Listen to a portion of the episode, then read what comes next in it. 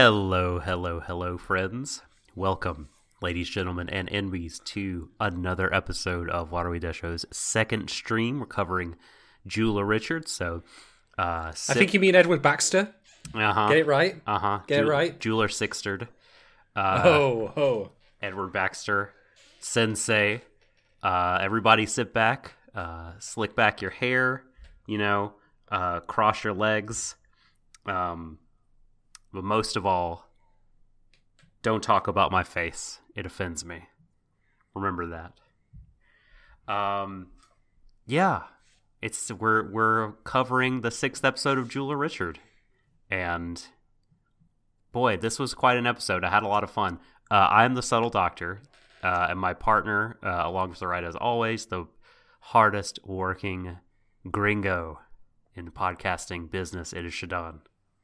I would love to tell you all that I'm wearing a set of aviators right now for this, but sadly I am not. You know, Uh, I what, what could have been? I I lost my pair of aviators recently. Oh God! It was um it was in uh my old car that I that I traded in to get the one I'm currently driving and I just forgot to take them out of the uh the compartment that they were in. And so now they're probably in a million pieces in a junkyard somewhere or I don't know part of uh, a, a beer bottle someone's holding or something. Nah, so some random dude, he's just found them and he's constantly whipping them off in front of a mirror to get the technique right. You know, the I- the pull 'em off to the side. I would be ha- if they're still whole. Also, they're prescriptions, so I don't think any random person will be able to wear them and walk a straight line. Oh no, I, there there are plenty of stupid people out there who would wear prescription glasses that aren't fit for them just because they look cool. Trust They did. me. They did look cool.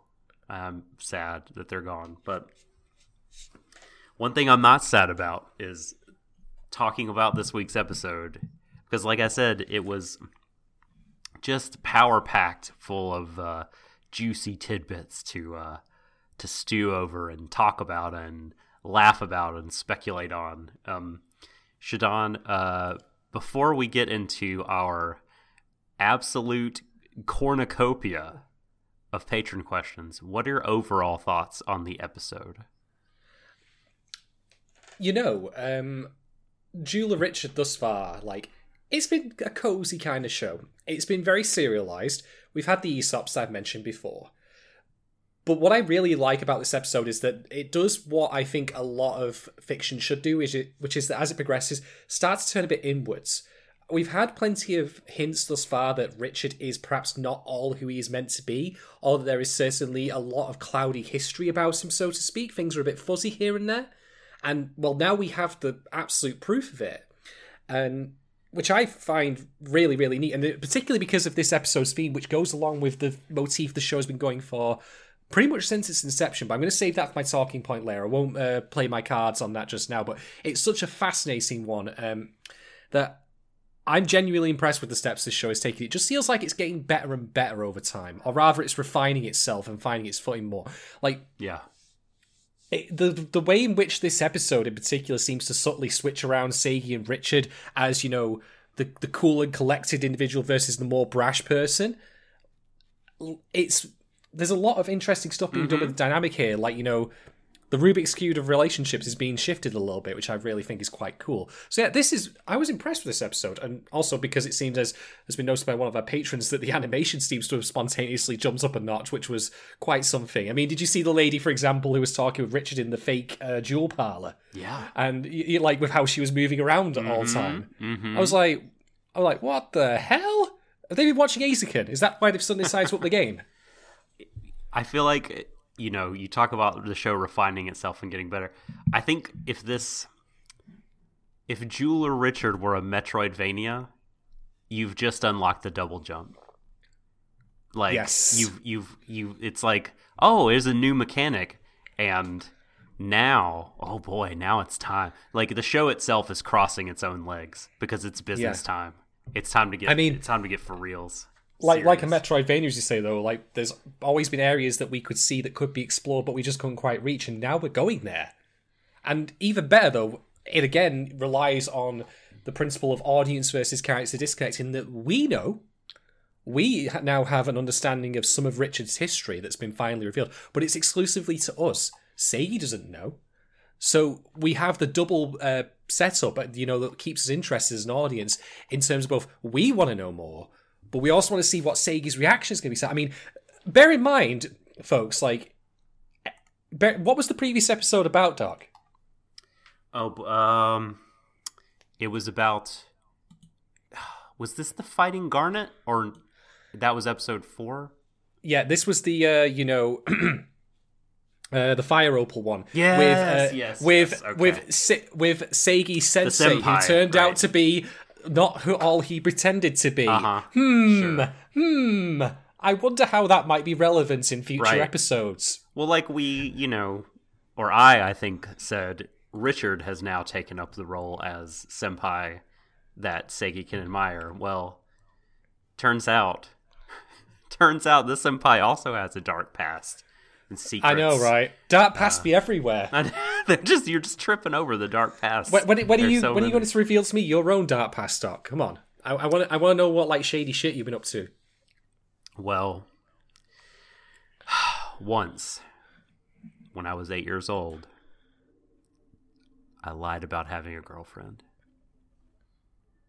Da, Yeah, you're dead to me. the first step in my the the primrose path to evil and And the Villainy. only step you, cro- you f- f- absolute. Oh my god, the diabolical nature of this man, folks. Like honestly, we have never borne witness to true evil until now. Look upon him and despair. yeah yeah yeah the full story is i was i was trying to in my eight year old way like sort of get the attention slash impress another girl and so i made up a story about having recently broke up with my girlfriend to so i could emote and feel angst and feelings in front of them.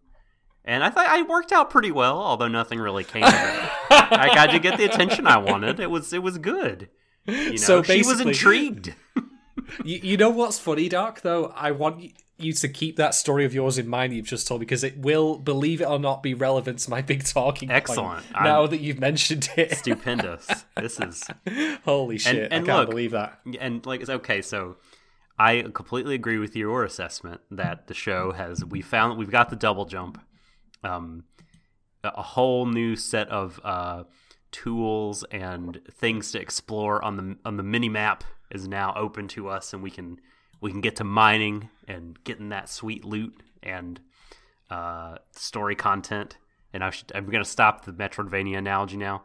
Um, but but uh, there's also in this episode a lot of fun stuff, and I, it's such a, a wonderfully powerful cocktail. This episode of hilarity, just absolute gold, just such funny.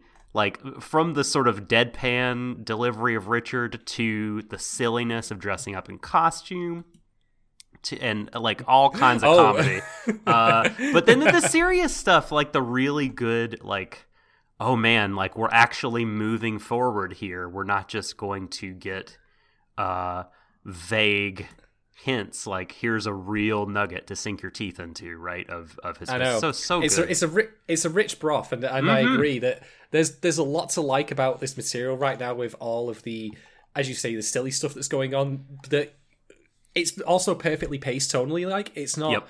You know, we're doing goofy stuff right while Richard's like discussing, "Hey, I hate this kind of you know practice that goes on." It it's a balance, you know. We go from like you know Yes. moments of of serious drama and like you know shifts in characters' relationships to moments of the humor and levity and back and forth without them ever feeling like they clash against each other.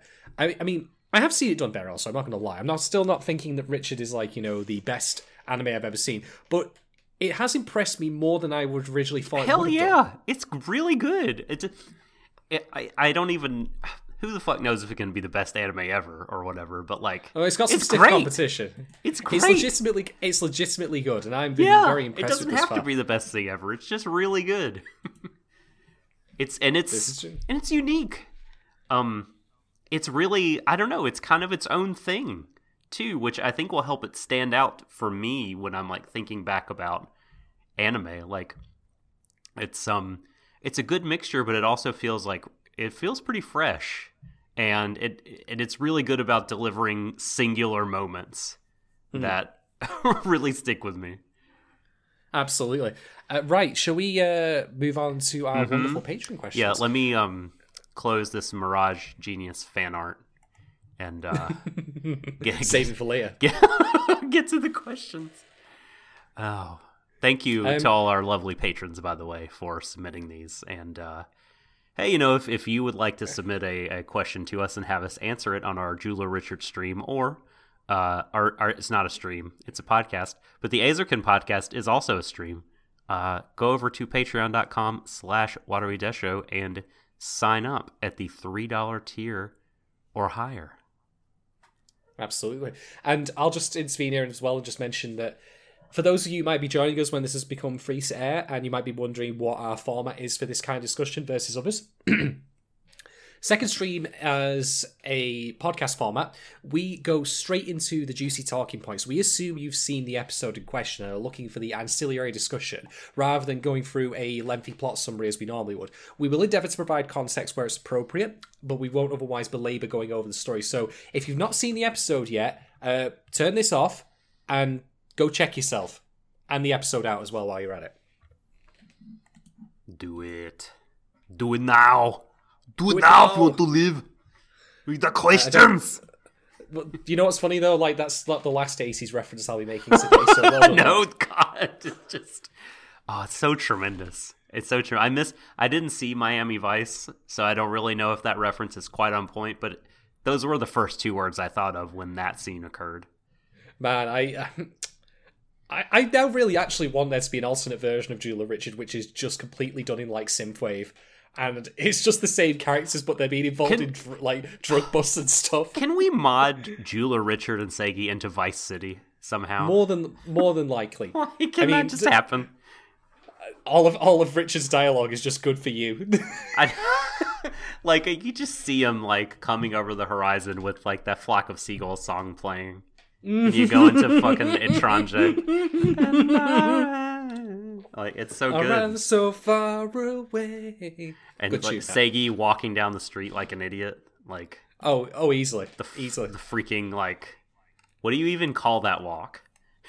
There's got to be a Uh, name the, the, for la- it. the last time, the last time I saw that walk, it was in the uh, what was it? At home with the Saints skit in Saints Row Four, where they're all just walking around like sauntering through the house. Oh, those games are fun, dude. They it's are. real stupid. All right, patron questions. What do we got? We Do you want, do you want me to read them, or would you like to read? Oh, up to you, my friend. Uh, Oh, we can alternate. I'll, I'll start out. Um, here's uh, from Ayala. Uh, question for the Richard. For, for the Richard. Who's the Richard who will answer this question? Question for Jeweler Richard directed to Shadon. As a man from the country of Shakespeare, how's your acting going? it's going pretty great. I-, I can finally see that dagger before me after all this time, you know, and I'm pretty confident that no man of woman born can kill me. It's fantastic. I love it. Did you uh, That- did you get the damned spot out? I finally did. By God, like I, I actually, funnily enough, like when I did, I did English literature at A level, so I studied Henry V, and I remember a reasonably decent chunk of it, uh, but not like I mean, you've got the Band of Brothers speech, if everyone knows that. Um, but yeah, like good old Richard bringing up Shakespeare in this one and acting and all that, and and by God, does he like he puts on an amazing show in the whole scene where he basically verbally demolishes the fake jewel parlor, but there's layers to it, like there is layers in Shakespeare. Funnily enough, you know, scene plays within plays and whatnot, Mhm. because one has to ask after this episode is over Plays. That's right. are we are we are we seeing you know Richard like you know putting on the role of uh, Edward Baxter, or rather are we seeing Edward Baxter take off the role of Richard? Mm, Indeed, indeed. Now, now all I'm the sure world the people stage. Yes, I'm sure people will say, hold on, hold on, his real name is Richard, but who can you know passports can be fakes and all that, and I think the ambiguity is more interesting, but we'll cover that soon enough, I imagine. But yeah, um, my acting's going great. It's fantastic. Have you ever been in a Shakespeare production? Have you ever have you been in a play? Have you acted in a play before? not outside of like when I was very, very young. The kind of school stuff you get roped into. Were any of them Shakespearean? No. Man, see, I have been in a Shakespeare play before, and Which one? And who did you play? so I was a Midsummer Night's Dream, and I was, um, I believe he's called Hector. He was kind of a he's kind of a minor character. Oh God, I've I've not I've not read Midsummer He's, Night's um, Dream for decades. Yeah, it was Lysander's friend. I remember Lysander, and he was uh very not into the lady who was into him. But by the end of the play, the the um, fairies Oh, yes, had uh, Puck. made it so that we the the late the Puck and the and Oberon and all of them had Titania and all them, Titania yeah. had made it so where we did actually end up together. Uh, Lord, what fools these mortals be, and all that stuff. We are really getting all the appropriate Valentine's Yeah. Day material in here. mean, I mean, you like- know, the, the the real love stories, Midsummer Night's Dream, Commando, they're the ones I think of. did um did it feel good to be stereotyped by this anime? it happens to me a lot. I I I have it. Mostly it's fun. Uh, every once in a while there's a little pang, but but I let it pass. So Ah. all right. Uh, important Jeweler Richard question from OKK. Which Richard is hotter? So it's Baxter. It's Baxter or Richard. Do do we want uh, Edward or Dick? Basically. Hmm. Well, uh, I think there's three. I think there are three Richards. Oh, There's uh, Richard, uh, who we all know from Etranger. Uh, there is Edward Baxter, and then there's ironic Edward Baxter with the hair slicked back. Ah, yes. So so basically, we've got uh, Rich, Richie, and Richard. This version of Ed, Ed, and Eddie. Yeah, exactly. Uh, Rich, Dick, and Richard. Yes, indeed. Um, Well, I'm I'm I'm sure like. I, I don't know how qualified I am to answer this question, but I'm pretty sure I'll try and answer on behalf of like you know, um, God, I'm getting tongue tied here. I, I'll let's put it this way. I think we'll have to go with uh, old Edward Baxter, like you know when he was younger and more scowly. That's really good. That's really good. Uh, I kind I kind of prefer, you know, good old Richard. I, I like Well, his personality a lot, a When- lot. when it but we're talking ladies, about like, hotness, though. Yeah, when it comes to ladies, like you know, I like those who are rough around the edges. So I can certainly see, you know, if if I was so inclined that way, I would be uh, hmm into Edward Baxter uh, version 1.0 more so than you know the others. I, did, I I still go with final final form Richard. You know, Final he's gone through the two the evolution, and uh, he's come out the other side, and he you know he's stable. He's got the nice uh, nice suits. He has a really dry sense of humor. He's uh, upbeat, not scowly and mopey all the time. I'm He has his I'm own final it. boss fiend. there you go. I mean, it, it's it. Uh, there's a clear winner in my opinion. Um, okay. Uh, any more to say on that, or would you like to move on to the next question? Next, All right. Actual JR question from OKK. Valuable contributor, Richard correspondent uh, in the field, OKK. Now that we've gotten a glimpse into Richard's past, do you think part of the anger Richard showed towards this whole case includes some con- excuse me, some contempt towards himself? Which on that note, Richard comes across real confident, but do you think that well, you know what? There's several questions in here, so let's just tackle the first one first. So, do you think that part of uh, his anger um, includes contempt toward himself? Yes or no? um,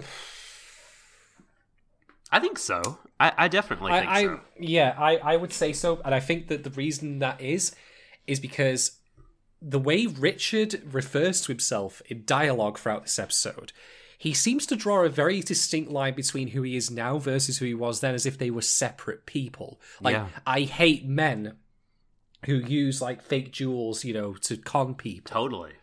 There's there's a very clear delineation here, and you might say, well, he's just trying to hide it from C, but he's speaking more abstractly than I think you know would otherwise be the case. I think that he might very well see himself as a completely different person. So I suppose you want to say contempt toward himself. I would say yes, but I would say towards his former self that he recognizes he was, but feels he is now a discrete new individual from, if you follow my meaning.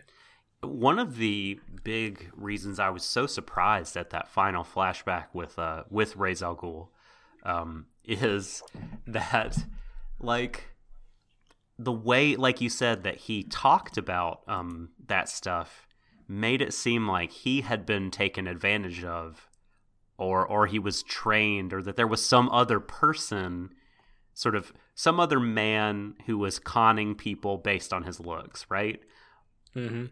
like you said it, the way he talks about it makes it seem like a third party but it seems like the episode and, and who knows how it will shake out but it seems like we're being shown that it's actually just him and he is talking about his past self edward baxter as if it's like a different person and so even if he has that sort of separation like yeah like he is he's clearly like angry at the way he was living back then i think. Based on the information we have now it seems pretty pretty obvious that that is is part of it. Um and that there was that whole line about like his opening line is it's real get out of here like i don't know what he's referring to to that that was like super specific um, yeah, I, I would agree with all that. Mm. All right, so next part here um uh richard comes across real confident but do you think that he's holding a lot of self-deprecation under it all much the same as previous answer, I would argue. I say that if he does, he only feels derisive towards his former distinct self, rather than necessarily feeling self-depreciated about who he is now. Um, one thing I should add, by the way, that I've just realised I forgot to mention was that I think it needs to be stated quite clearly, and this will be important for the point I'll be making later. Richard is angry not in at the act of selling fake jewelry in of itself. yes, yes. What he is angry at is the selling of a fake narrative by the people who buy fake jewelry. totally People using it to deceive, you know, to trick people with it. Like, I linked in our Discord um, a article about a UK retailer called Poundland, and no prizes for guessing how much you know the average product costs in there. They are currently selling one pound uh, engagement rings or What? rings in general. Really, what they're all fake. They're all cheap. They're all like non- uh i don't know like a like a raisin on top of a cheerio How do you It's just cheap. It's just cheap plastic, basically, and st- and fake gems and whatnot. So, here's the reason I'm bringing that up. Now, firstly, this show has made it very clear throughout that wealth is arbitrary. Wealth is not, you know, a solution to any sort of like human need Right. or want, really. Uh, insert, you know, your own parasite reference because I just saw that film yesterday and it's kind of going at the same thing. Um, Yeah, it's less So- and, and by the way, it's less like like you could you could have that theme like in a show, but it could be like rich people are people too. But it's more like actually like wealth is like uh it introduces like a whole new slate of problems to human life that are gross and bad. Yep. Again, just like Parasite. Watch that film, by the way. It's fucking incredible. Ahem. So, here's the thing, right? First off, actually, engagement rings and whatnot are really fucking expensive. So, if people want to buy like a cheap, an ultra cheap one pound ring just as a sign of affection, that's great. They should do that. And the reason I say that is this: if I can imagine if Richard found out about these, and let's say you have two couples, right? You have one couple, dirt poor, buys a ring from Poundland, gives it to the partner, and says, "Look, I know this isn't like a genuine ring, whatever, but one day I will put one on your finger. Uh, here's one for now. That kind. I'm, I'm not being very articulate. This I must admit. I should probably try and make this sound more schmaltzy. But you get my point. Like you know, there's genuine affection. th- Got to there's work on that affection. proposal. Oh, this is why I'm still single. Oh. Anyway, but but this is why um you know, the, it's the um the actual affection itself is genuine despite the limited material value of the products. If you follow my meaning. Whereas I think alternatively, he would probably exhibit the same kind of anger if someone pretended that that was a real engagement ring of the, you know, com- commensurate value, and you know tried to fob it off as something it isn't. Like it can be a fake product. It can be worthless in terms of monetary value but as long as people are honest about that and don't try to pretend it's something it's not i think that's the distinction for him. Of, yeah, I think like a con will always involve that, right? Like selling the s- selling the story along with the the item. Um, yeah. And indeed, that's what pisses Richard off the most when he finds out about what happens to the lady we are introduced to in this episode. Yeah, Uh, yeah. That was. I I think the episode did a, actually a good job with. Uh, how do I say like you telegraphing that Richard had issues and that there was more to how he felt about all this than than met the eye, but like also it was still kind of mysterious. Like a lot of Yeah, times, like sorry, I'll, I will let you. I just want to just quickly finish. Like, um, characters will like let the emotions show on their face and things like that, and immediately you'll be able to deduce what's happening and why they feel that way, or you'll just have absolutely no fucking idea, and you'll be like, okay, well, I have no clue. I guess I have to wait for the show to like sit down and explain it to me and get a little exposition about it. But like, there's just enough like there, like it's it's really done well where like you sort of think you might have an idea, but like nothing is concrete because Richard is so like he's just such a like well done mysterious character. Yeah, but there's also a, lo- a number of nice little clues to his reaction to the gem itself, like this fake. Um, oh God, what was it called again? I had it open. Turquoise. Like turquoise. Thank you. I was going to say aquamarine, but then I probably get slapped by Jeweler Richard himself. Anyway, no. The point. The point is like there's two really neat small touch reactions that I like about this. First off. When we get when the get gem is shown to him, we get a close up of his eyes. We actually see him physically react to it, and that's not something we'd normally expect to like unless he knew the item personally. I mean, he's seen probably hundreds of gems, but how would he know about the story of this one and react in such a way unless he had some idea of it beforehand? And I thought that was quite neat. The second is later on when he shows it to Seigi after he's, um, I I don't know if it's the same one or not. I think he might very well have had his own as an example. Uh, he shows him it inside this tiny little sandwich bag, this little plastic thing, like it's contraband. I mean, Yes. Yep. I, I mean, it, that is funny. Don't get me wrong, but I think it also shows that he just feels dirty touching it. Smoke them if you got them, Richard.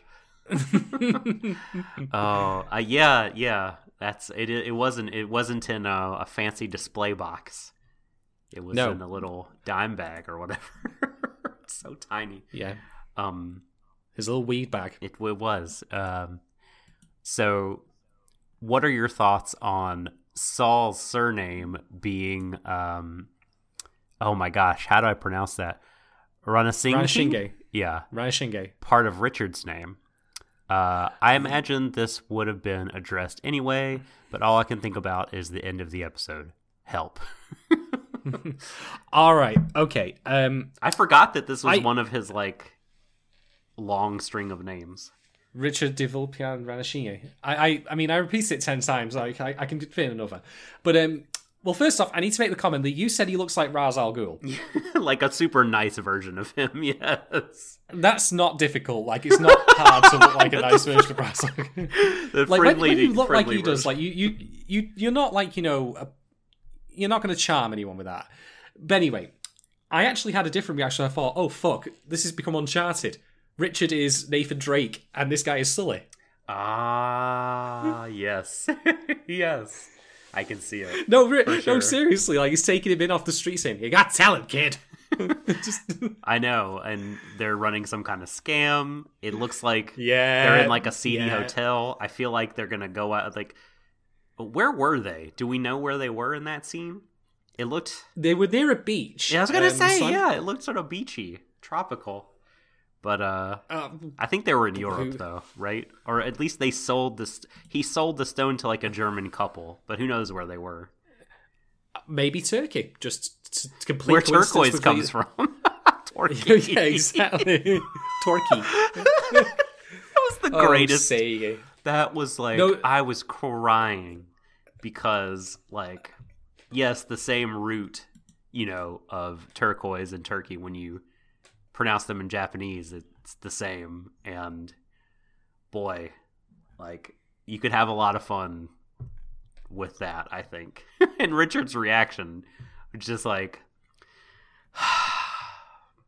No, Seigi, Turquoise doesn't come from Turkey. I don't think he was actually feeling super mean about it, but like, man, it that whole scene Good for you. killed Good me. for you didn't say that around Tanimo, so she never speaks to me again. exactly. Are you really this dumb? I'm just like, yes. God. He's such a. Only, oh, I love the only him. rocks he's got are the ones between his ears. He's such a good character.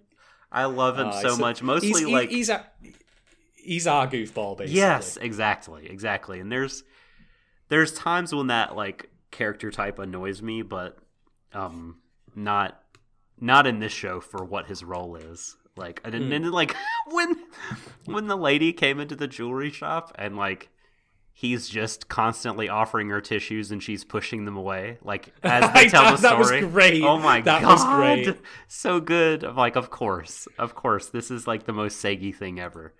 Um just to be like, I'll help. how do I'll I- help. no. How do I emotionally interact with women? I know. I don't know. I mean, maybe Richard did uh, like ask him to do it, but like it just felt like he would have done that anyway, if even if Richard These didn't tissues have balsam on them. Yep, I'm a hero of justice. Please take this tissue and wipe down. Like, It's the it's the Kleenex of plus six to emotional healing. yes, completely, God. completely. Yeah. but he's out of anyway. Uh, to to elaborate more on Kay's question, there, there's two ways I can see this going. One of which is that Saul adopted um, Richard or Edward. Now, this is the least likely of the two, and I'm going by this just based on age. Um, but the second one I'm going to I'm to go for here is that at some point after they meet and presumably become friends, and he becomes like his tutor, uh, Saul that is to Richard. Saul passes away, and Richard takes on his name, uh, not to con people, but more in the memory of him, if you will, to keep that you know alive Yeah, it's going to depend a lot on Richard's other history, like particularly this time before he became Edward Baxter. But I can that's how I see it going one of two ways. I, I yeah, I think the second one feels like a. As much as I hate to say it, it feels like a trope that would fit, that would fit this well. You know what I mean? Um, it doesn't explain the family stuff, but maybe we'll get more of that. Um, yeah. I, I should add as well, by the way, that what I like about their relationship as we see already is that Saul is serving to Richard or Edward as he was back then, as Richard is now serving to Seigi as someone who mhm. he's not willing to like say the hard uh, sorry he's not unwilling to say the hard truths as it were. And he's already appraising and understanding the nuance of his character. Like okay why did you do this? Uh, you've clearly got a gift of the gab. Oh you know you're quite handsome. Oh your face is your weak like he's very appraisive of him which is in turn richard's own trait as well so interesting to see how that's like you know you can see like how the point in which we see richard at the end of the episode with saul and where he is now like how over time, over a long couple of years, you could go from that point to the other. completely. Are you surprised as I am that um the the Richard slash Edward character like it it feels like that you know like Kay was saying you know it does is he angry at him as, as himself? Like it feels like you know that there's some contempt and maybe some self-loathing.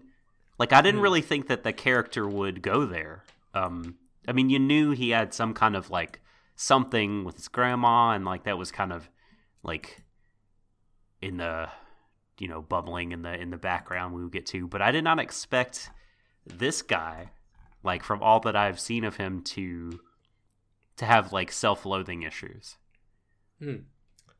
Nor did I, but I think I, I think I could also speak um, for myself here in that if you do have self-loathing issues, sometimes you can be very good at hiding them. hmm Um, and certainly, you know, as we've said before, like the speculation we have on Richard is that say he's, you know, the uncut gem who needs like forging and shaping into be the best kind of person he can be from the raw materials he is now. Whereas Richard has already reached an end point, and it's a question of what led him to be who he is, and we're starting to see some yeah elements of that.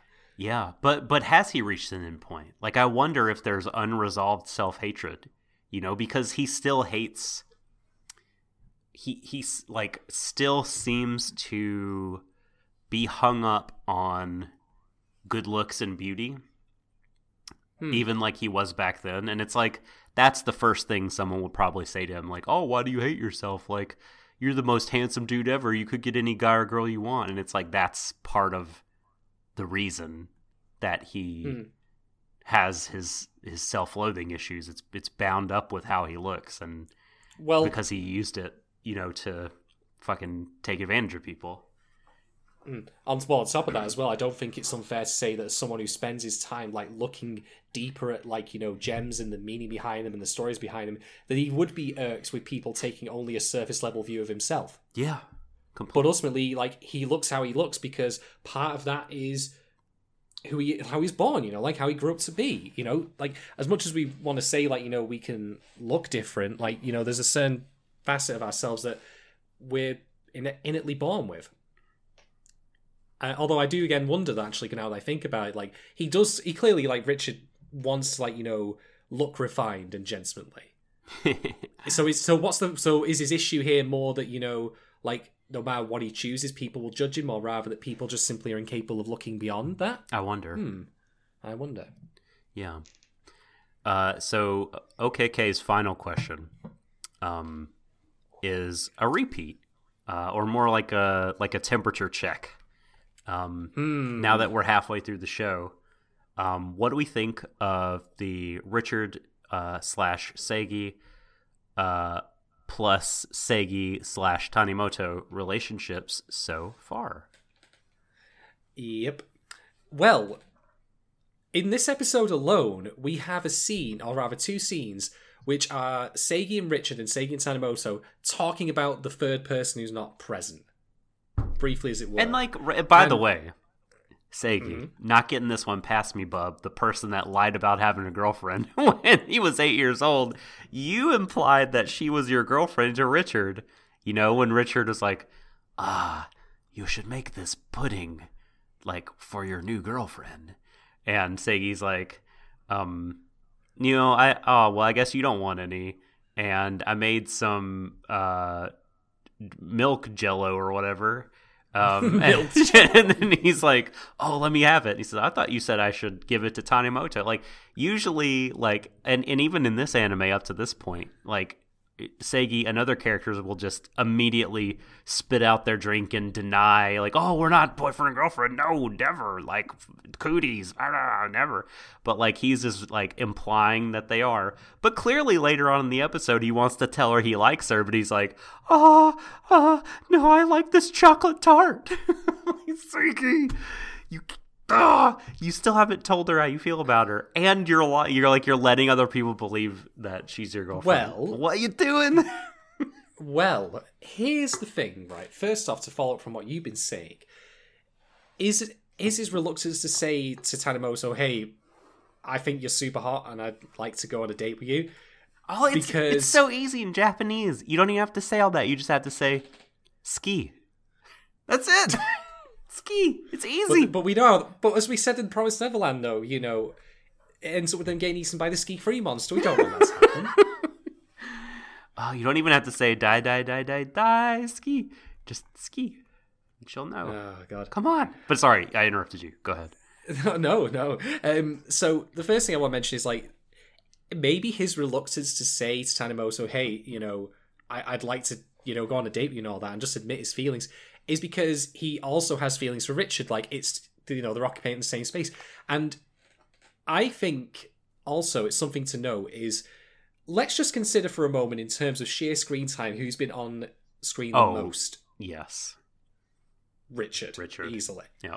Now, I actually think this is an interesting idea because if you think of it this way, right, we've already had an episode in which we had a lady who was either bi or queer, um, who you know was getting married to a dude that she didn't love, and the end result of that was that she left him to basically be by herself.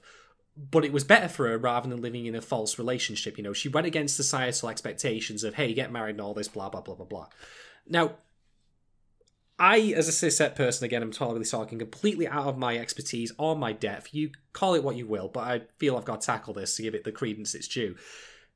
I think that while society, Western society at least, is getting better in terms of like, you know, giving equivalence to heterosexual versus um, queer LGBTQ plus relationships, I think that certainly the former is still viewed as the norm rather than the latter. Would you agree with me in that sense. Not that we think that's right, of course, just how we see it. Yeah, I think like that's a fair analysis. Yes. Yep. So, what if I told you that as a theory, Tanimoto exists in this show as the you know the easy answer, if you will. The the cowards the cowards way out of Jeweler Richard. yeah. Well, Morpheus, I would if you did tell me that, I would smack the sunglasses off your face. no, look, um, I, I that would make me mad if that was the only reason for her character to exist because I enjoy her very much. Oh, Tanimoto is great, but then again, you have to wonder, much in the same way as I said that Richard as a character could very well have been engineered from the ground up to be appealing to the Targos because of his like you know gentlemanly nature, you know things coming from. Oh, like, I, I even said there's no question he was. there was a database, a checklist. You know what I mean? Oh yeah, absolutely. So would it be insane for me to also suggest, hey, maybe Tanimoto has similarly been engineered to serve a sort of similar purpose? I mean, it's no, it's uh, the opposite of crazy. It's uh, it's very cynical, but also probably right. And I I really hope that man. Now you've got me going like, oh, I hope Seigi and Tanimoto don't end up together because I sort of do hope they end up together. I I would prefer that to the fucking polyamorous relationship. There you go. That's, that's that's the ideal, but that'll never. That's that's a, we're a long way off from from that. That's too spicy like, for this show. But um, yeah, I I what I don't want is the Macross Frontier TV ending where they all run oh, off wait, together. Wait. Oh fuck that! And then no, like, like then there's a still shot that slowly kind of zooms out and credits like up, initiate Operation Cock Tease. Yeah, yeah, where they're they're all I don't know like eating ice cream or something and they're all like laughing, and then the fucking Scooby Doo ending. Like, no, no, no, no, no, no. Like, I need, even if it's the coward's choice, I need a choice to be made. It must happen. Do it. I, uh, yeah, no, I hear you on that, and I think that it, it depends on like how you want to view this show because you and I have discussed shipping before and love triangles and such in Macross, and just to reiterate for folks who may not have heard it, like shipping in of itself like can be fun as a kind of communal participation, a communal synthesis of like you know narrative and such, where it's just something that's interesting and amusing to speculate about. And even you know people can get very very passionate about, it. and you know what? As long as you're not insulting other people, you go nuts, ship whoever the fuck you want. Except the guy without no name, say he's friend. He's got no personality. No one needs to be shipping him. he needs to be thrown overboard. I ship um, Richard and that one plant that the fighting garnet lady gave to them. Interspecies relations. Man.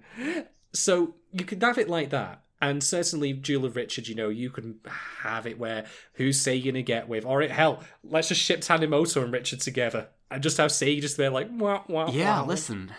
I you know, that's not an I would not be unhappy with that. It, you know what I mean? that I prefer that to a lot of other outcomes. it's true. It's true. Um but on the other hand, like, you know, I think that shipping can also serve, as I say, to illustrate character. And I think that as easy as it would be to like for for Seigi to like you know, hey Tanimoto, like she's everything I ever wanted in a woman. Um, the question then would be, is a woman why he wants to begin with? You know, chin scratching emoji. Yeah, and that's why I think it would marry well with the idea of the show in that just because like the gemstones, you know, you are set into a particular way, or you know, set jewelry off, cutting a particular. Again, referencing specifically episode two with Mami here, like you know, the obvious, and I'm not saying that that's the that makes it right, of course, but the obvious answer is well, Seigi and Tanimoto, you know, they seem to be into each other, they just haven't quite admitted it yet. Both into the same, you know, passionate subject matter of gems and all that. Hey, you know, they're always talking like they've got good chemistry. But sometimes, you know, even if that was true, even if, like, say, for example, Seigi's by and he could have whoever he wanted in theory, what's the more optimal outcome here? And so I think that maybe that might be why she exists as a character. I again would prefer not to be just that she's simply that. And indeed, I'm led to believe there is a case surrounding her specifically, which I'm looking forward to seeing that will make her more, you know, involved in the story. But I don't think it would be unreasonable for a show that has, like, you know, pulled the rug out from under us and said with various Aesops that it's not as simple as, you know, the way society wants you to be, or the status quo that you think things are, or even, you know, thinking children are children, not, you know, treating their problems seriously.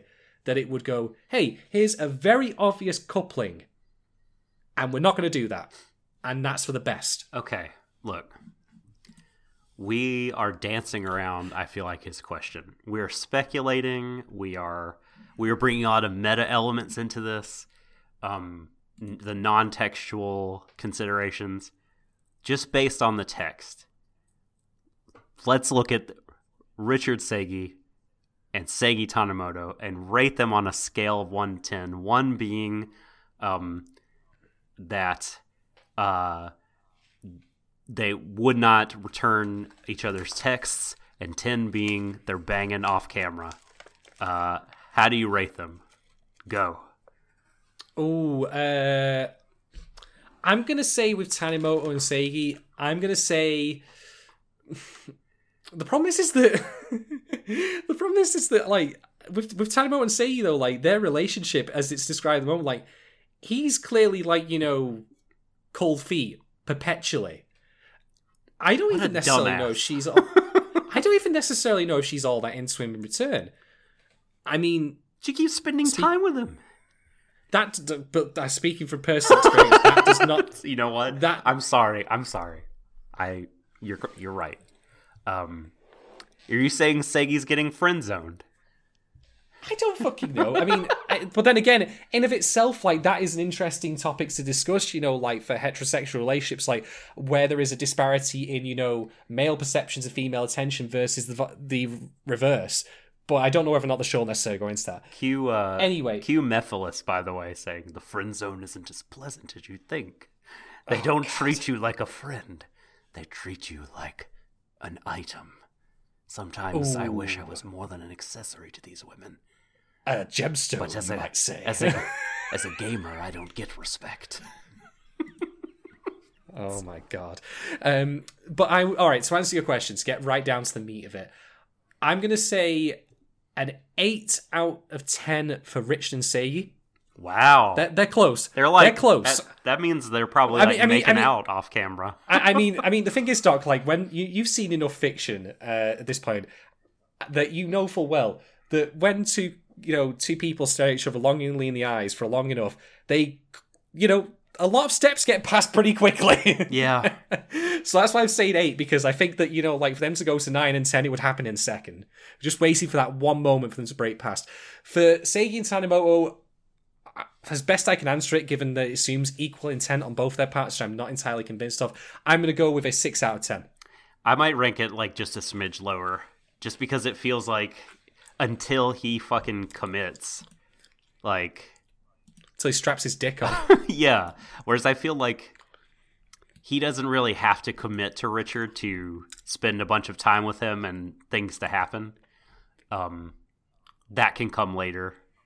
Uh, just they're they're forced into not forced, but like they get just get to spend so much time together. So yeah, I'd I'd go like a uh, uh four, maybe five out of ten for um uh Sagimoto and uh Seikimo. Wow, the, sh- the, the ship name Yeah. writes itself. hmm Um, and for uh, Dick Gee, uh, I would go with eight. yeah, yeah, that is what I'm calling it. Oh my. All right, I, I, I hope I never hear someone say that out loud. Like, I'm, I'm just going to burst. I'll, I'll spit my drink out if I ever hear that. so thank you, Kay, for uh, those great questions. Um, so uh, moving on to Kate Rose, who uh, is a consistent question asker, and we we love it very much. And so here is her smattering of questions. What do you make of the opening exchange between Richard and Segi this episode compared to the exchange with Tanimoto later on? Do you think that they have different feels or underlying currents? Well, noteworthy first off is the fact they're both eating pudding in the same scenes, Uh-huh. so that's something. Yeah. Hmm. Seigi's so much think- more comfortable with Richard. Yeah, but then again, we don't. Here's the thing, right? Like, I think that you go through several stages where you, when you figure out that you like someone in that way, and I think that It's also a societal thing, probably. Sorry to cut Oh, you off. easily. You know what I mean? Like we're like I was choking on a peanut anyway while you were saying that, so you actually he's like it. out to out to dinner with with Tanimoto, and it's like in his mind he probably feels all the pressures associated with being out with a girl on, in a date type situation, and he's in public, and, and like when he's just fucking around the office with Richard, there's none of that. Like no one would judge him for that sort of one on one It's close time. business. Yeah. oh, oh, it's business. It'll soon become pleasure. Ah, it's All right. Well, crossing my Here's legs the thing, right right? now beneath the desk. as as as much as we said before, like about how he felt like close they were to, well, you know, grabbing the gemstones, so to speak. um, yeah, I went there. oh, it's so bad. Why do I laugh? I'm an awful person, you know this. But as, as close as they are to that stage, I think Jewel that heist. I think that Seigi, crown jewels, yeah, yeah, yeah. Just let's just we're walking, we're walking, we're getting along, Vic. Right, carry on. Um, as much as we said that, like I think that Seigi's feelings for Tanimoto are firstly apparent and certainly more mature, if you want to call. And I don't mean like as in he's handling them maturely. I just mean that they're more aged, if you will. Like he's had them for longer than whatever he might have had for Richard. yeah, he knows. And- like he doesn't really. I don't know if he's aware quite how he feels about Richard. Yeah. I think there's certainly some signs though. Like there's a line in which uh, Tanebo asks um, Seigi, "What does he like? What does Richard like?" And how would I know? Like he, he's very, you know, he's very like you know coy about that. Oh, it's that. But there's no reason- Yeah, that's not Tanimoto. That's uh, the late the case lady. Oh, sorry, my apologies. Um, but even so, like you know, he's very coy about that. He Mm-hmm. covets that knowledge, that unique element of their relationship where he knows he likes these particular things. Oh, So. Yes, I think that- Yes, yes, yes, yes, yes, yes. You're so right. So I'm thinking that, and, and hey, even maybe even then he thinks to himself much in the same way. Here's this hot lady. Don't give him Uh, a you know- gift. You stay away from my man. yeah, you don't you don't touch him. He, he, he belongs to me. Yeah. You know, and and his infinite supply of royal milk tea. I, t- I tweeted that, that's I've been. I've been drinking warm milk with honey since So many of our patrons have been drinking like you know tea and such while watching this. Like this. I mean, I'm resistant to it because I'm an uncultured swine, despite coming from the land of Shakespeare. But it really does feel like watching Jeweler Richard makes you a more refined, like you know, scholarly person, if you will. there is listen I, it's a de- it's a delightful bedtime treat to just get yourself a warm mug of almond milk toss in a cinnamon stick swirl in a generous you know squeeze of honey stir it up oh oh it's it's great it's great forget the tea fuck tea i don't do tea but the warm milk oh it's good Nice. So, I think that in, as it stands right now, I think that the more rewarding relationship, if it were to happen, would be Richard and Seigi. But I think that he's certainly not as close to getting to that point and getting a relationship with Richard as he would be with Tanamo. And, and when I say close, they're still miles away, both of them. Like, it's a marathon, or sorry, a triathlon even, and they're only like one third the way through. They've not even got to the swimming or the biking yet. So, there's a long way to go for either of them to happen. But I think that Seigi's like feelings towards Tanimoto are more mature and probably more ex- self-accepted again because of the various societal norms that we've talked about. isn't that funny Uh, like mm, just that the the scenario that is more sort of a, a social norm and like oh yeah yes this is very good for a red-blooded young man to be out with a with a woman in a dessert shop you know fancy day. Like he feels so nervous about that but he's so much more comfortable in the other setting even if he hmm. feels something more than just like broship for richard.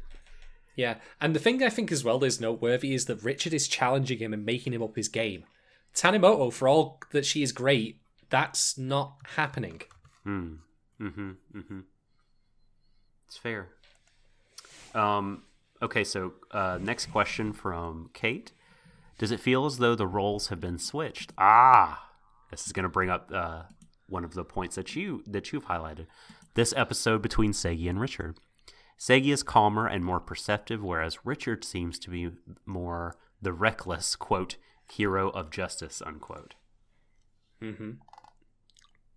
Well, as we said about the whole Richard Baxter thing, um, one could argue that I would say the roles have reversed a little bit here, but Seigi's still coming along as muscle, if you will. I don't know if you could really describe him as that, even though he does try and pull off the gun show at the start. really, he's that scene where he just stands sort of behind him with his arms behind his back. It's such a good imitation of a heavy.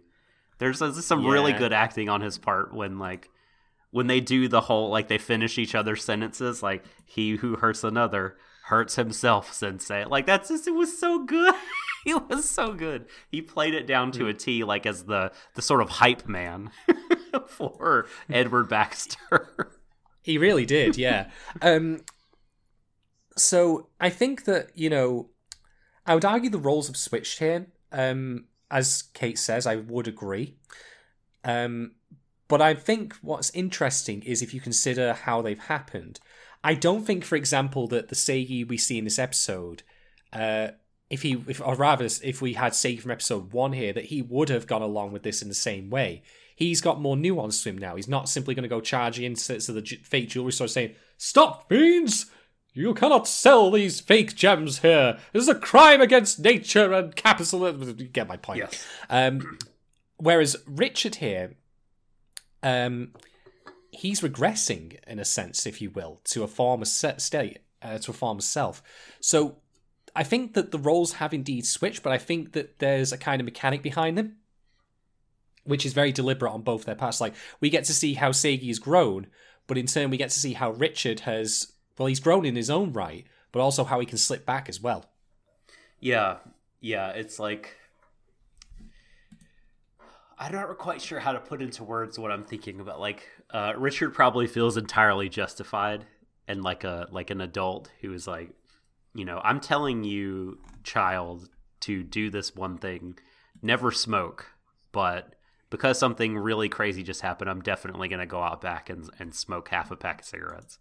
Um, like in, indulge in his more kind of reckless side um, because this thing hit so close to home and it does kind of make it feel less like it's very humanizing for richard like it makes it feel less like he's um you know just all about like uh sort of robotically telling Seigi to do the right thing all the time and more like he maybe sees some of his old ways in Seigi, and we're hard on other people. I think that exhibit our own flaws because we can see them so well. Yeah, Um, I can I can agree with that. So maybe there's some of that going on, but but yeah, it really does help a Richard feel like uh, a person. He's certainly not like you know the flawless entity that we've seen be before.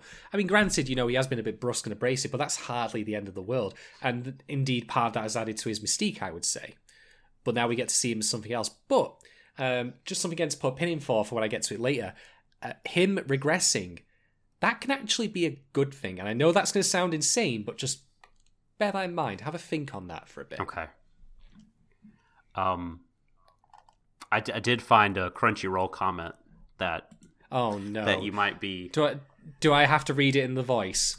Um, you do. Yes, you have to read it in a Go on. voice. I'm going to um, I'm going to paste the text into our Discord chat here. Um, now I won't have to take a picture, but I'm now hopping over there. Control V. And uh, it's before you now. This is yes. I'm keeping the names anonymous as we usually do to protect the innocent. Oh my god! But, but you now have to read this comment.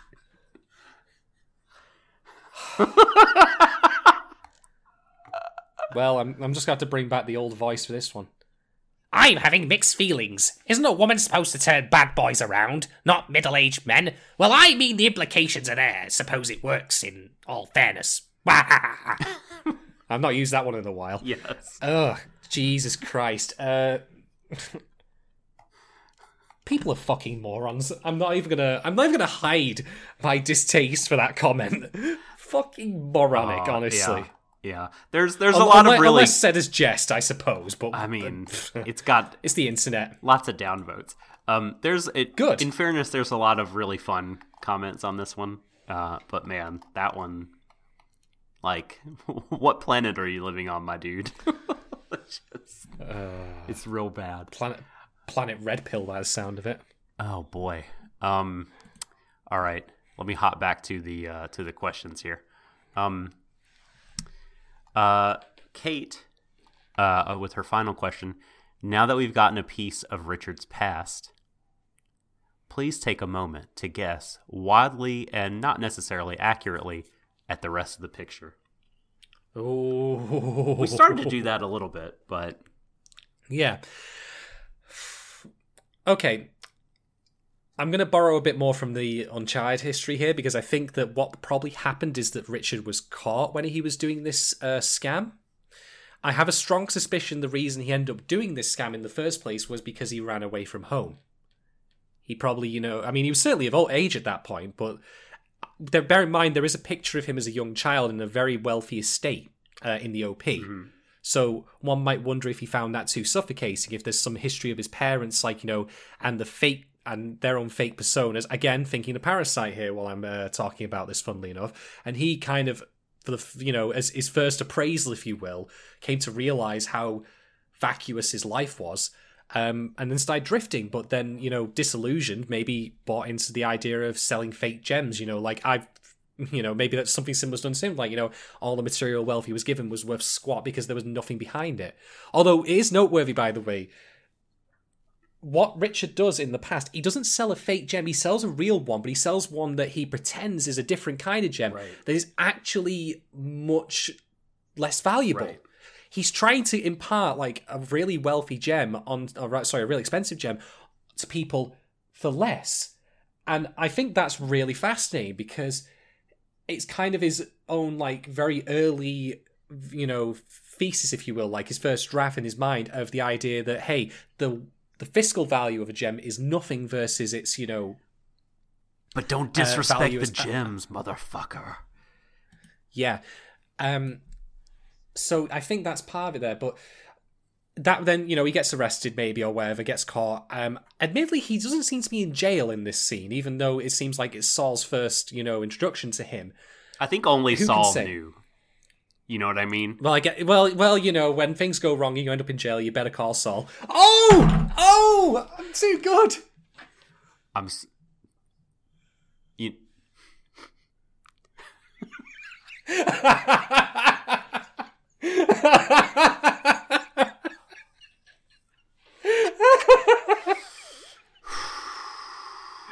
oh, that was worth it.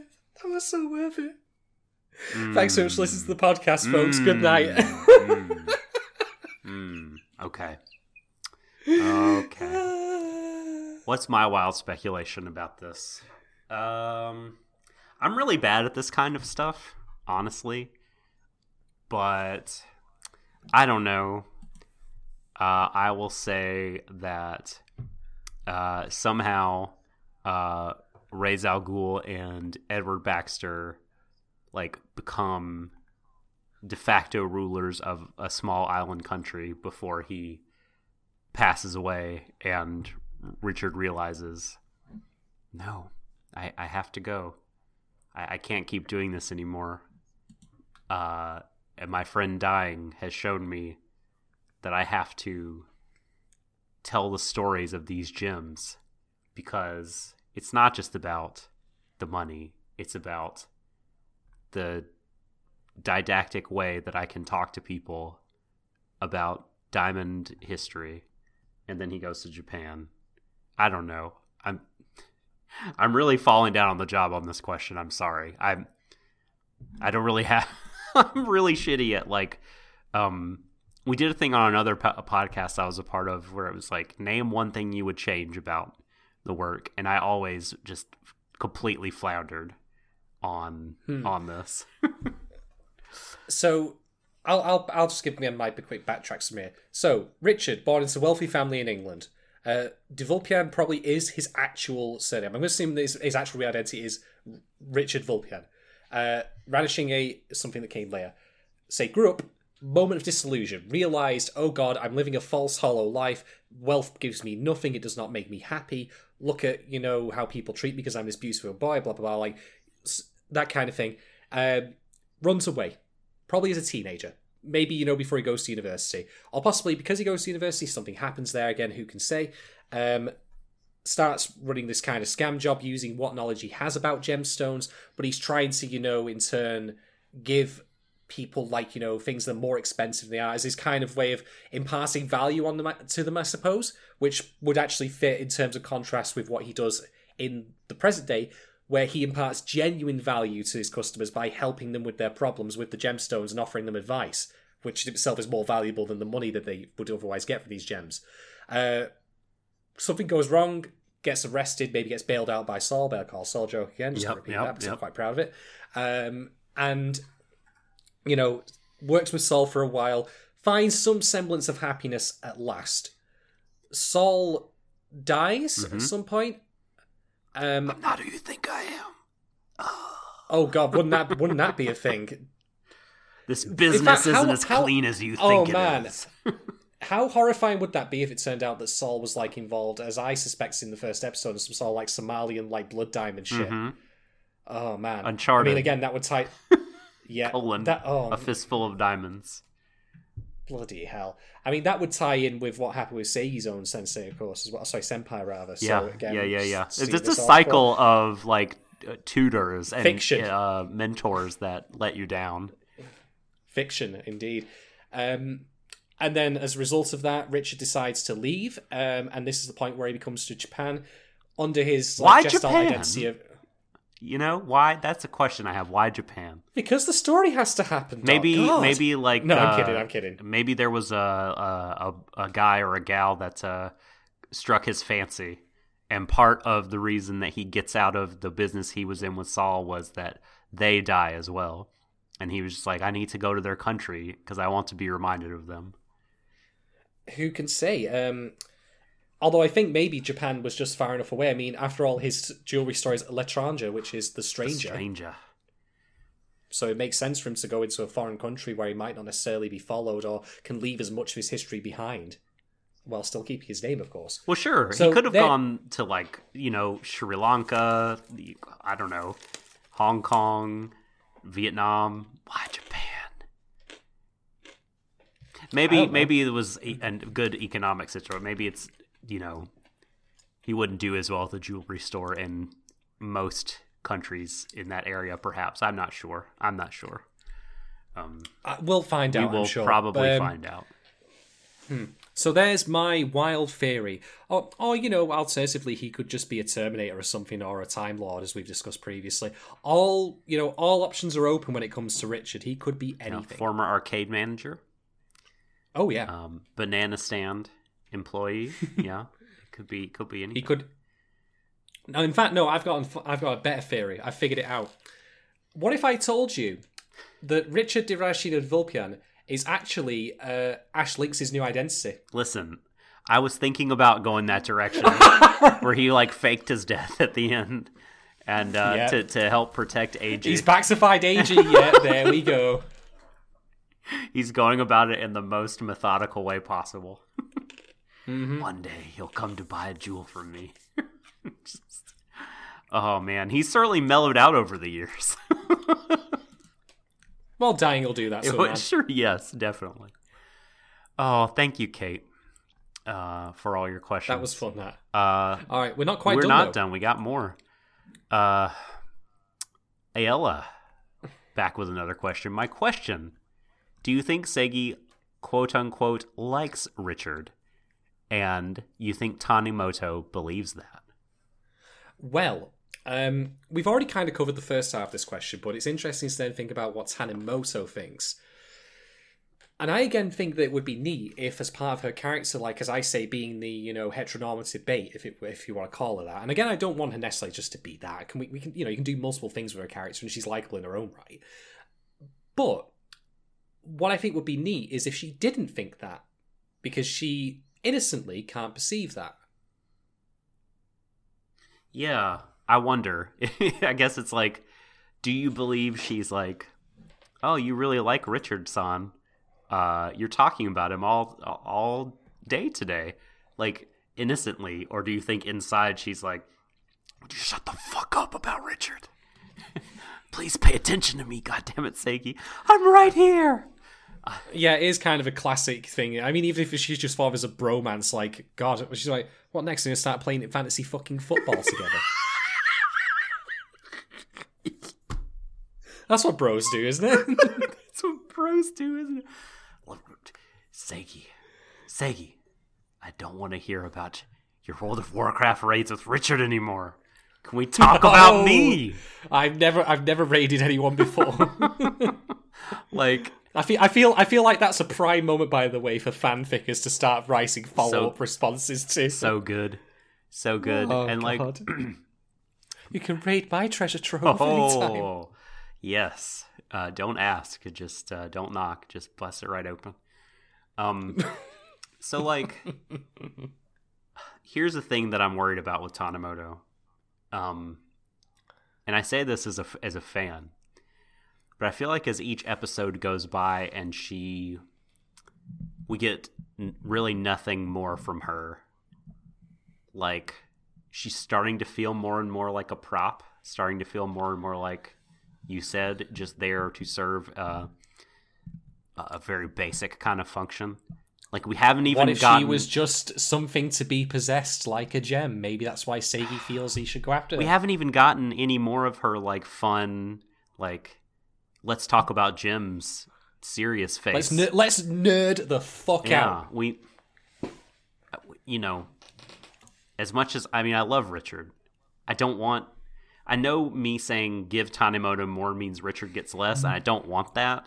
But it's a zero sum game. The anime episode. There's only so much screen time you can give, and Tanimoto needs some. Well, clearly, what needs to happen is Seigi needs to die in a horrific car accident so the two of them can hook up. I agree. Oh no, no, no! I don't agree. No, no, you made me. Why did you make me say that? I actually disagree vehemently with that. This is the best episode ever. I totally. He's too good. Ah. How, he's he's such a good boy. How can you say that? How can you I said say it as a joke. Unlike you. the the Freudian anime slip? Um, you just don't want any competition for her, that's all. I don't even blame you, really. Mirror on the wall has sent in a patron question. Uh, which is the better ship, Richard X Royal Milk Tea or Richard X Pudding? Royal milk. So- not, not even up for debate. Just, just, it's just. I don't even drink milk tea or tea in general or hot drinks in general because I'm weird like that. You know, it's one of my many. You gotta many you gotta fix that, man. Hot drinks, seriously. There's there's some really good I- hot I- drinks in this world. I've I've tried, name but I just don't. name three you've tried. Uh, coffee, cafe au lait, cappuccino. There we go. Okay, okay. Go away from the the coffee bean based hot drinks. Go for a hot toddy or a or like I said, a a, a warm cinnamon butter, you know, almondy milk. Uh, you could go go in a different direction, my friend. It, the coffee bean does not have to be part of this. Man, you- you've just made me realise though that but I've actually run out of beer. I need to go get some more. uh, but I'll solve that after the cast. I'm not going to get too drunk on cast. Um, no, I, I think royal milk tea because well, it's in the name. You know, it's it, tea in itself like is seen as a quintessential English tradition, English tradition where you know it's got that element of refinement to it. You know, it's very cozy, uh, very convivial. But then throw the royal in as well, and it fits into a tea.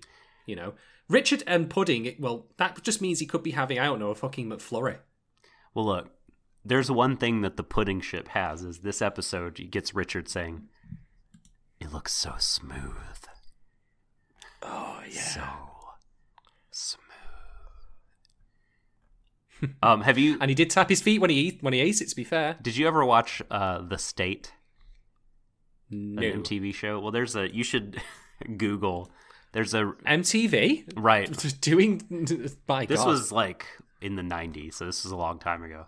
Um, should look up on YouTube and see if they have a sketch by the the state called two hundred and forty dollars worth of pudding. Um, it's just a pretty delightful sketch.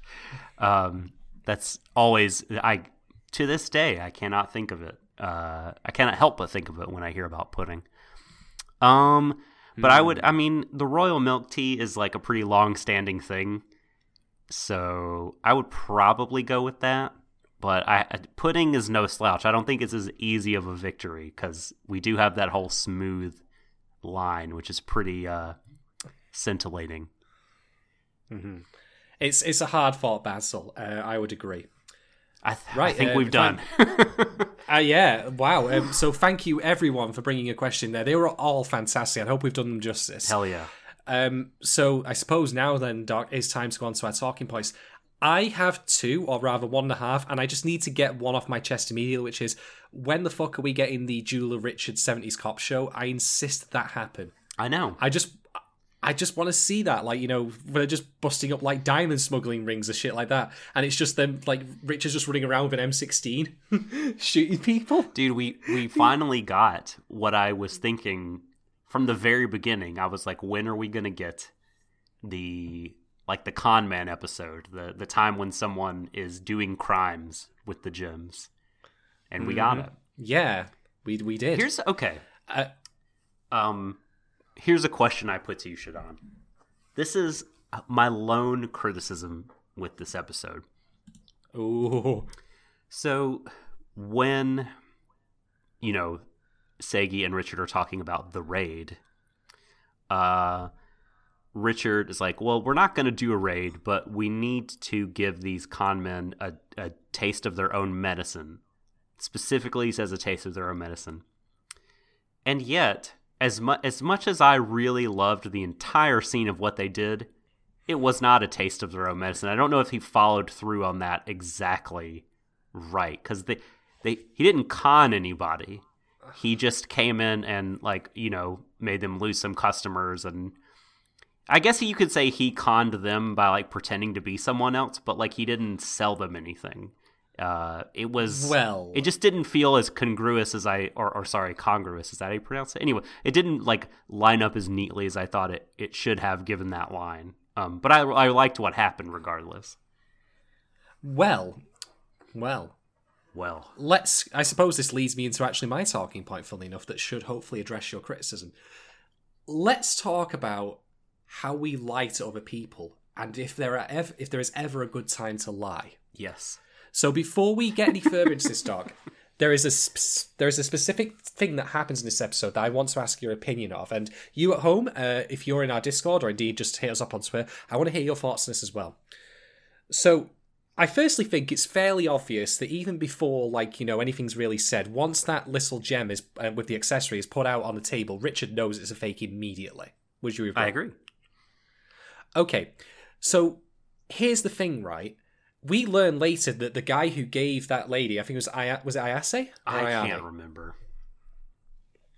Um. Anyway, lady, uh, like he the the guy who gave that gem, um, she believes uh, firstly that you know they were going to get married. I think I think she mentions, and that he's just vanished into thin air.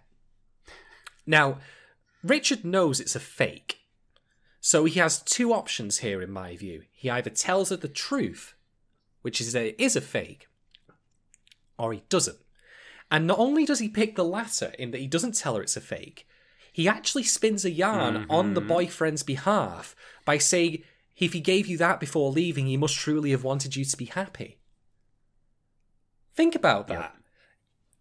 It, I think what this episode, to get to the point, um, and then to elaborate on it further, what I think this episode is doing is that it's suggesting that there are times in which we can spin fiction to give to others and it can be for the best of intentions and for a good reason. Now, I'm sure that people would argue, no, he shouldn't have lied to her. He should have told her the truth because she might very well hang on for this guy to come back. But I don't think also, like, you know, it's entirely unreasonable to, you know, have done that at all, given how heartbroken she was, you know. He, I'll never see, maybe the alternative is that she thinks, I'll never see him again, but at least he left me, you know, thinking of me, as opposed to the reality in which he's just a swindling piece of shit. Yeah, and then she'll So- she'll feel bad about her own, you know, ah, like, I, why did I pick this guy? Why did I fall for this guy? I'm such an Yeah, I, idiot. it ha- yeah, it happened to me again. God damn it! Why am I such a fucking mug? It's complicated, so it's not unreasonable to you know to have that happen. I think, but then think of what else happens in the episode. We learn that the Edward Baxter persona is a real thing, but it is clearly shown to be in two separate instances something that is used for harm, i.e., conning the German couple out, despite its own best of intentions, but also simply how it is used to shut down the um, the fake gem ring. You know, he's using the idea. He's using this completely made up nonsense about Gemma as like pulling a full blown Reagan, basically. You know, it's complete bullshit Good.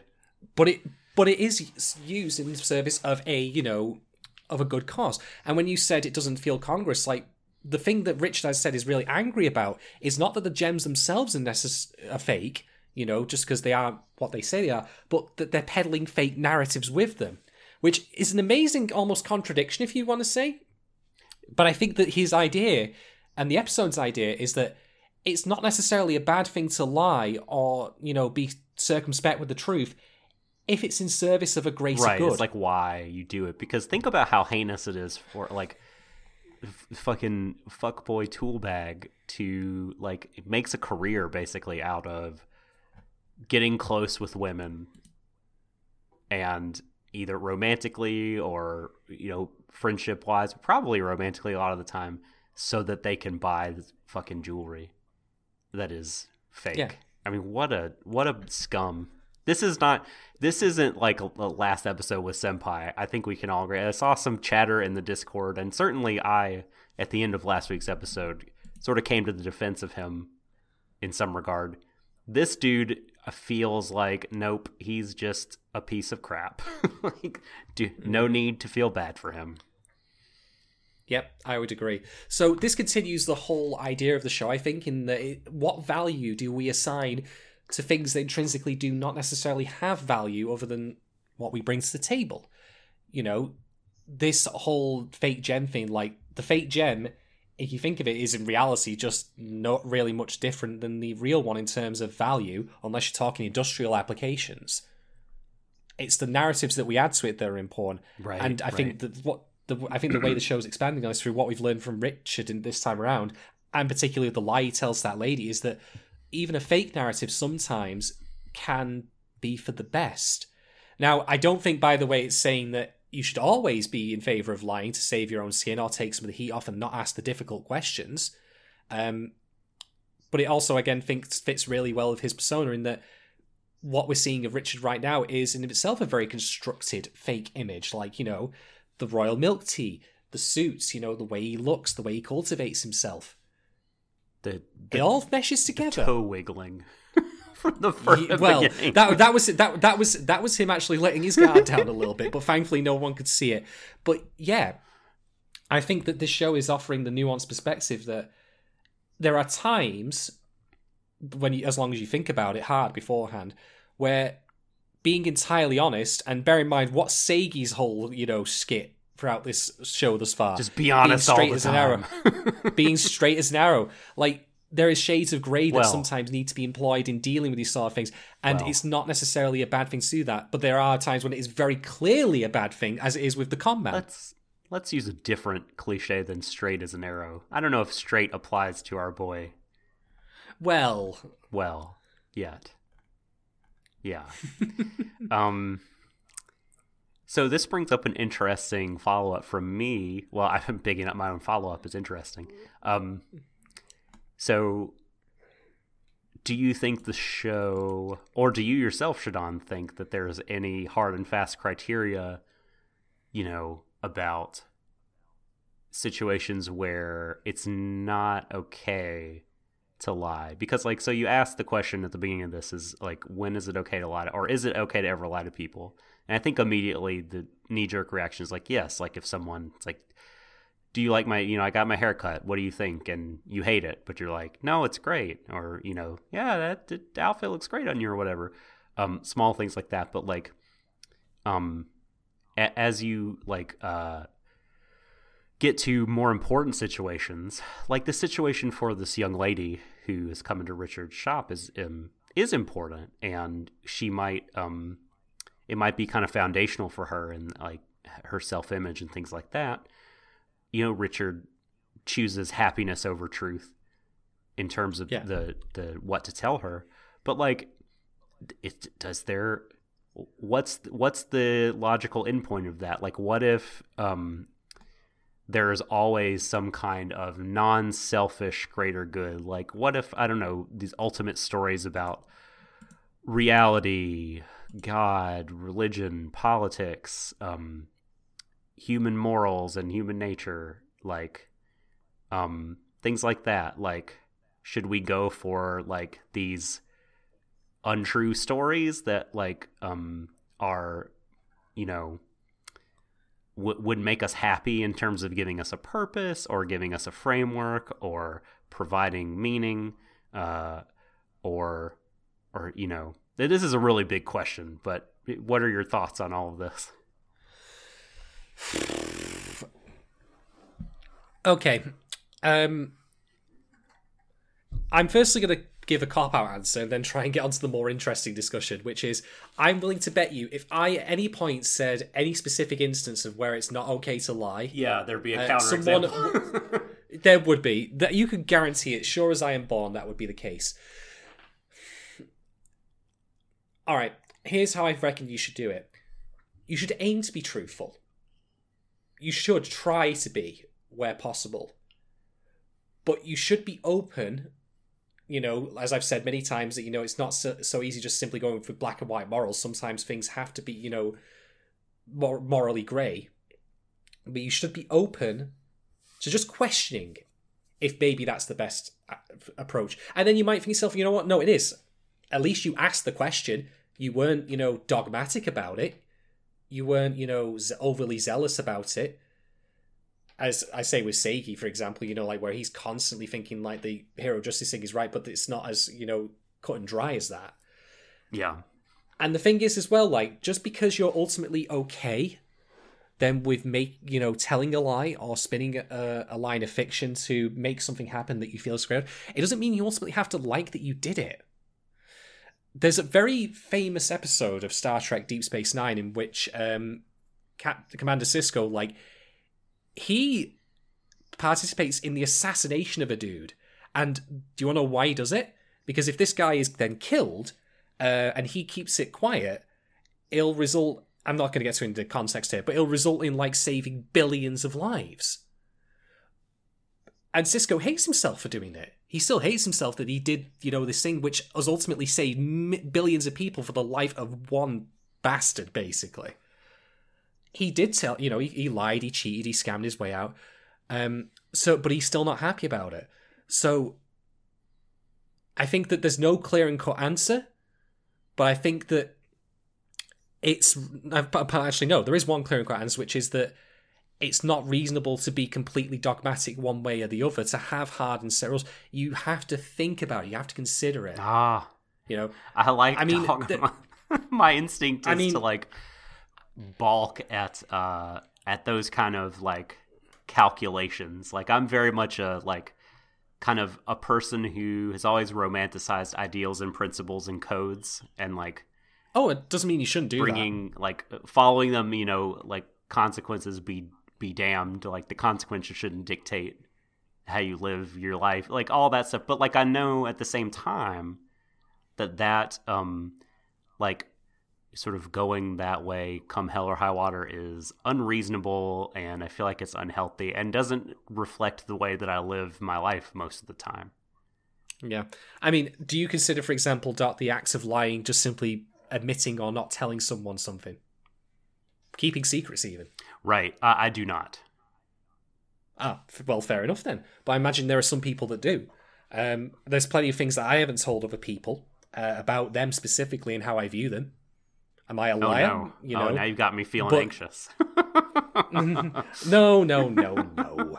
No, I know, I know know- what you, you know mean. what I mean, I know like- what you mean. Well, that's just your private life. Like you don't have to. Yeah. Yes, I do know what you mean. It's it's complicated. Share every thought in your head, or you're a liar. Well, if I have a few more to drink, then that'll definitely be the case. Uh, have you ever read Plato's Republic? I can't remember if you have. Okay, No. so it's a really like a famous and amazing book. Uh, it's a sort of um, foundational text in like ancient philosophy, but also political theory. Um, but it doesn't read very dry. It's a lot more. Um, I don't know. It's I've, I found it a really good and and nice read.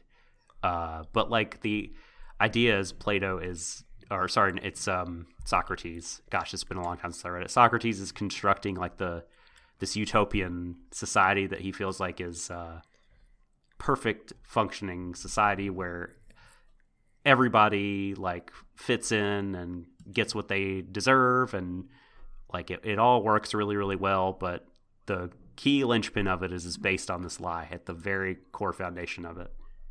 So like you know the noble lie right? That's that's i guess what i'm asking over again is like um at what point does that become like monstrous? Because there are a lot of people that react super negatively to it. But you know you'd be like well look everybody's happy. Everybody's living well. People have a direction. Like society is going in a good place but it's no but it's a lie. And it's like I, I guess it's sort of reflective on if you have more like utilitarian based tendencies or um, deontological, you know, duty based, principled kind of uh, tendencies ethically. Um, I genuinely can't answer that, Doc. I can't because I'd have to know the context. Because there are times in which I would, you know, agree with you, and that you shouldn't be, you know, spin like you know a yarn to you know save your own skin or save that of others. That sometimes the truth is more important than the material consequences, you know, of telling it. But there are other times when I would, you know, do the opposite. Like, well, okay, we'll take December in Persona 3. Mm-hmm. Like, imagine, if you will, Oh, that, that oh. you that you're not actually capable of miraculously killing Death God or whatever, Nyx. Like, let's say your ch- Well, the thing, the thing, your yeah. choices are Well, the thing is, the char- characters don't believe that, so you're actually right. Like they, they're going to do it anyway. yeah, they're going to try. You can They know they're gonna fail. exactly like you can you can live with the truth of everything and struggle with it for a little while and die, uh, or you can accept a fiction and kind of wipe your brain and be happy until you die.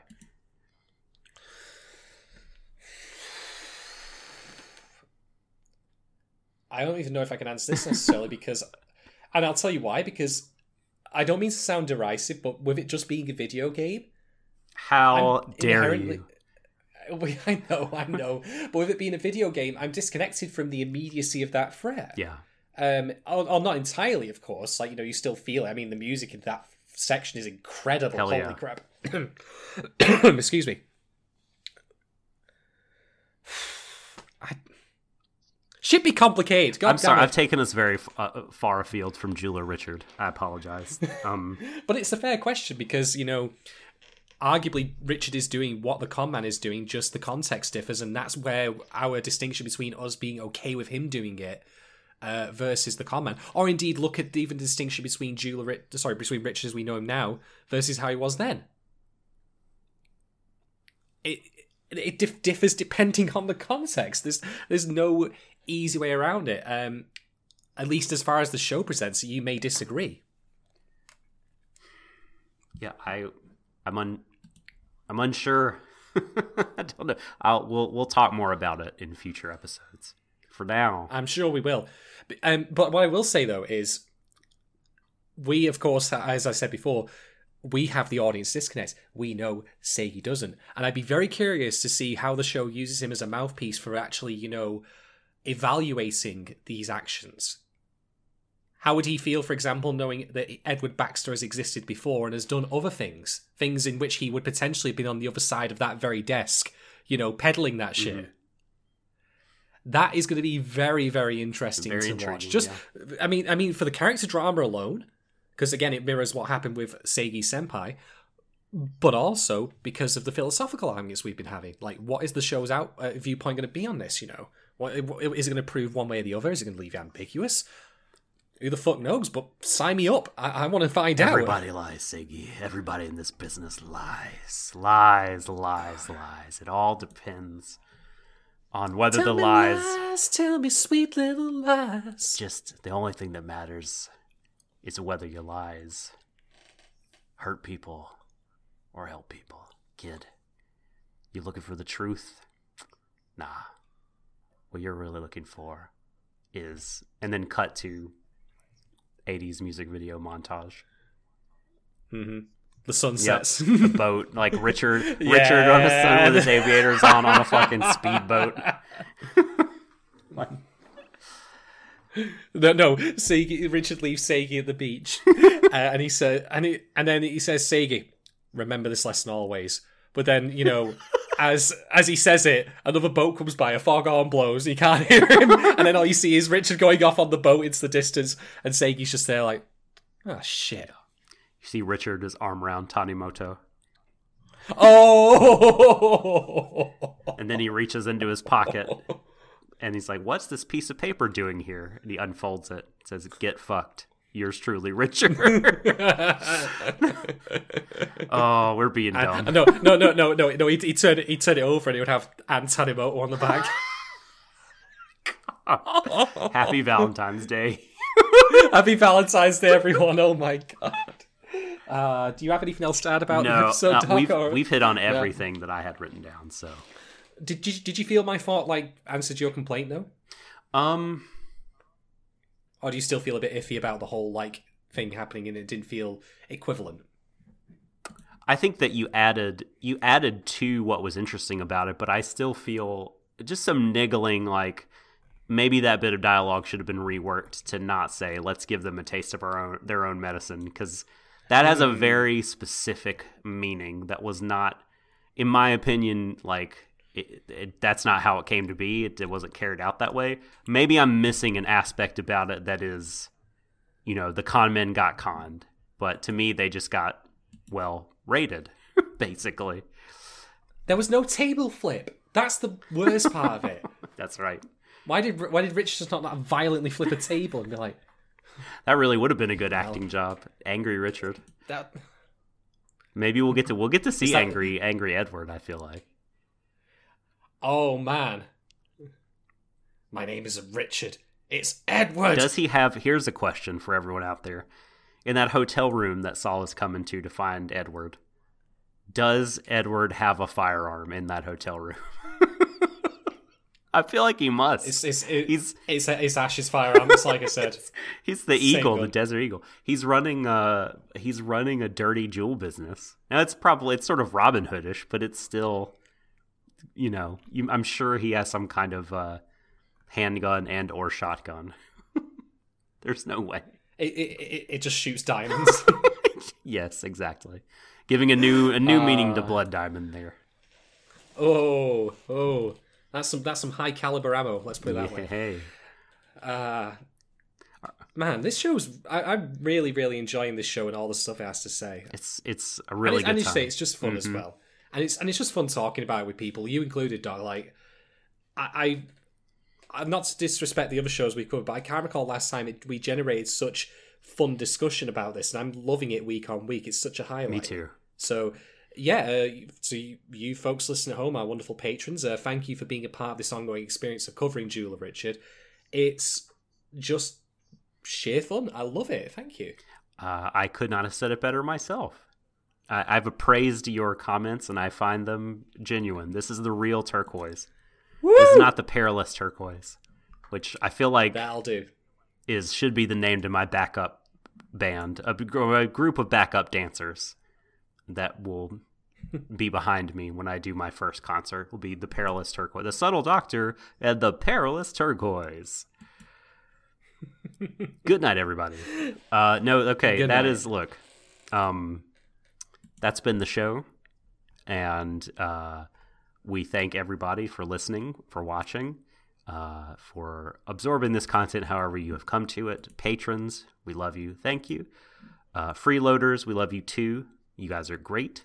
Um, support us, please, any way you can. Um, we are definitely looking for engagement when it comes to support even even more than the fabled five snake review on apple pods like if you enjoy what we're doing please let us know just give us a tweet at watery Death show leave us a little comment on the SoundCloud uh, track or the YouTube. You know, just just give give us a little a little thumbs up. You know, we, we can have Waru Desho can have a little praise as a treat every now and then. so, uh, it's true. Thanks again, everybody. Thank you, Shadon. Um, where can people find you on Twitter? Uh, you may find me at Shaden Sensen. And I'm at The Subtle Doctor. For Shadon, it's me, The Subtle Doctor. And this is Watery Desho saying, embrace each other, everyone, to the ends of the universe. Good night.